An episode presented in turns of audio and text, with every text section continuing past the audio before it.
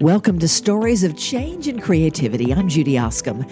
This is part four of my short audio series, Create Your Leadership Playbook. I'm a university administrator and professor at Texas State University. I'm also a certified coach using a Gallup Strengths, Tiny Habits, and Thrive framework. My leadership playbook consists of four steps. They seem simple, but sometimes they are challenging. Number one, discover your strengths. Number two, understand the science of change. Number three, practice compassion. And number four, take action. On this episode, I want to share my thoughts on why it's important to practice compassion. Practice. That's what I mean, practice. We have to practice it first, right? If you're a perfectionist, you can't get this right on the first try, but I like to use the term practice. Now, what does that mean to practice compassion? Don't we all think of ourselves as compassionate people? Well, yes, I'm sure you're compassionate when it comes to your relationships with others, but what about your relationship with yourself? Ah, that's a bit more challenging, or at least it is for me. Well, in order to kind of explore this topic in more depth, I attended a mindful self compassion primer in 2021 with Dr. Kristin Neff. Dr. Neff is a pioneer in the field of compassion, and she's a UT Austin professor right up the road from Texas State. She's the co founder of the Center for Mindful Self Compassion. Dr. Neff has an excellent website with some super resources, so if you're interested, you might check it out. I'll, I'll put it in the show notes. So I, I agree with Neff's analysis that Having compassion for yourself is not much different than having compassion for others. But it's the how we do that, right? Um, I don't know about you, but I do always find it easier to to really forgive or be compassionate or kind for others with others than myself. I think back on situations at work and home and interactions with colleagues and friends and family, and uh, I'm always a little more give a little more grace, if you will, to to others than I do myself. I guess we're always tougher and harder on ourselves, but. Neff explains the three elements of self compassion, and let me just present those now. First of all, self kindness versus self judgment. It's just a reframing if you think about it that way. If we stumble or have a failure, it's easy to jump to self judgment. I do get critical and overthink my own actions and statements, but a kinder or compassionate approach would be to realize that we all make mistakes and it's okay. Um, it's how we learn. We forgive and we and we encourage children who are learning how to walk or learning anything, right? We're, we're not so tough on children because we know they're learning. Well, we're still learning too. So rather than jump to judgment, why not jump to self kindness? I, I, I, like that, that first element. The second element, according to Neff, of self compassion is an understanding of a common humanity. Now, to me, this means that all of us make mistakes and missteps. It's part of our human experience, if you will and that's that's really important to to really i guess consider in in the scheme of life right? The third element of self-compassion is mindfulness versus over identification now to me this means the ability to reflect and observe our negative thoughts with uh, an approach of understanding and awareness and not such a, a critical critique if you will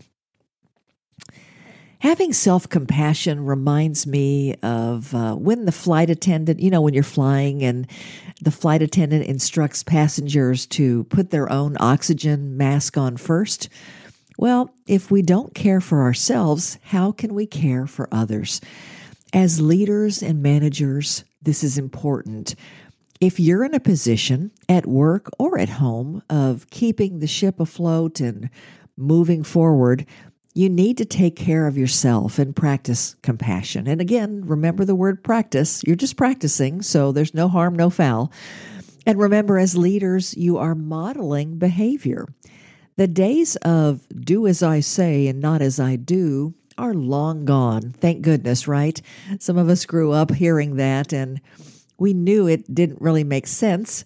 So you are modeling behavior.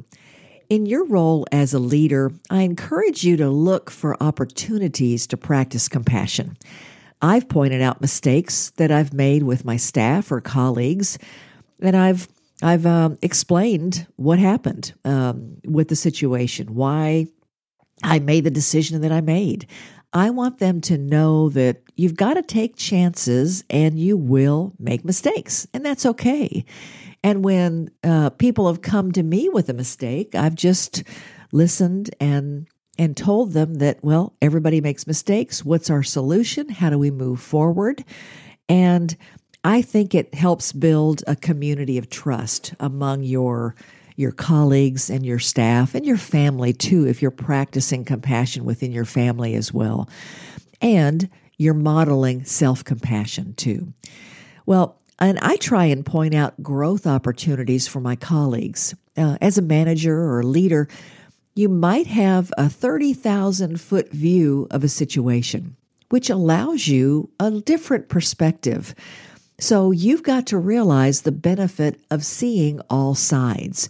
Let me give you an example from, from my role as administrator.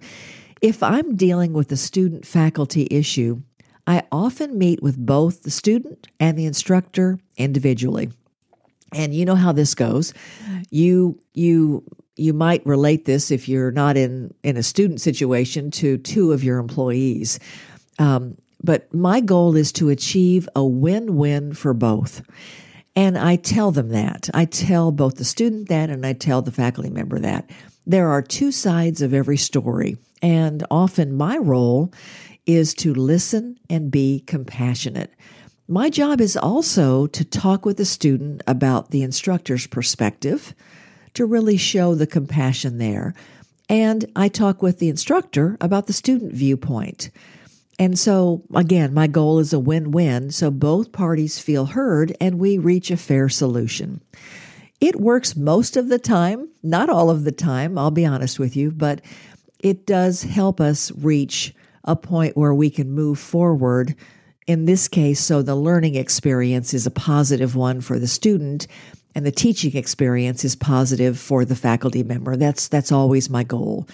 So I think it's important to think about this. And if you've noticed all throughout this short little podcast uh, episode, I use the term manager and leader because I think some of you might think of yourself as a manager and maybe not a leader. And we're going to address that in the last uh, part of the series. Uh, we're going to talk about imposter syndrome, and I want to talk about your role and your uh, position and your mindset as a leader because that's important when you try and take action. So I'll leave you with one more little little um, a little present because it's no coincidence that I'm releasing this podcast on Valentine's Day. Uh, so this is the day of love. Uh, we we might send a Valentine's card or give a friend a flower or bring chocolates to the office. But I encourage you to recognize the importance of uh, being compassionate for yourself. Recognize your own small accomplishments, the small steps that add up to your success as a leader, and celebrate yourself on Valentine's Day. So today is Valentine's Day, and no matter when you're listening to it, you can think about that. So again, celebrate the day, celebrate yourself and practice compassion and practice self compassion. Again, thanks for joining me today on this uh, short uh, audio series on uh, creating your own leadership playbook. I hope you're enjoying the, the series. And if you have any feedback, please shoot me an email or send me a voicemail on my podcast site. And I look forward to uh, the last episode, which is coming up uh, in the next week. So, Thanks for joining me today on Stories of Change and Creativity. And remember, if you've got a story to share or know someone who does, reach out to me at judyoskam.com. Thanks for listening.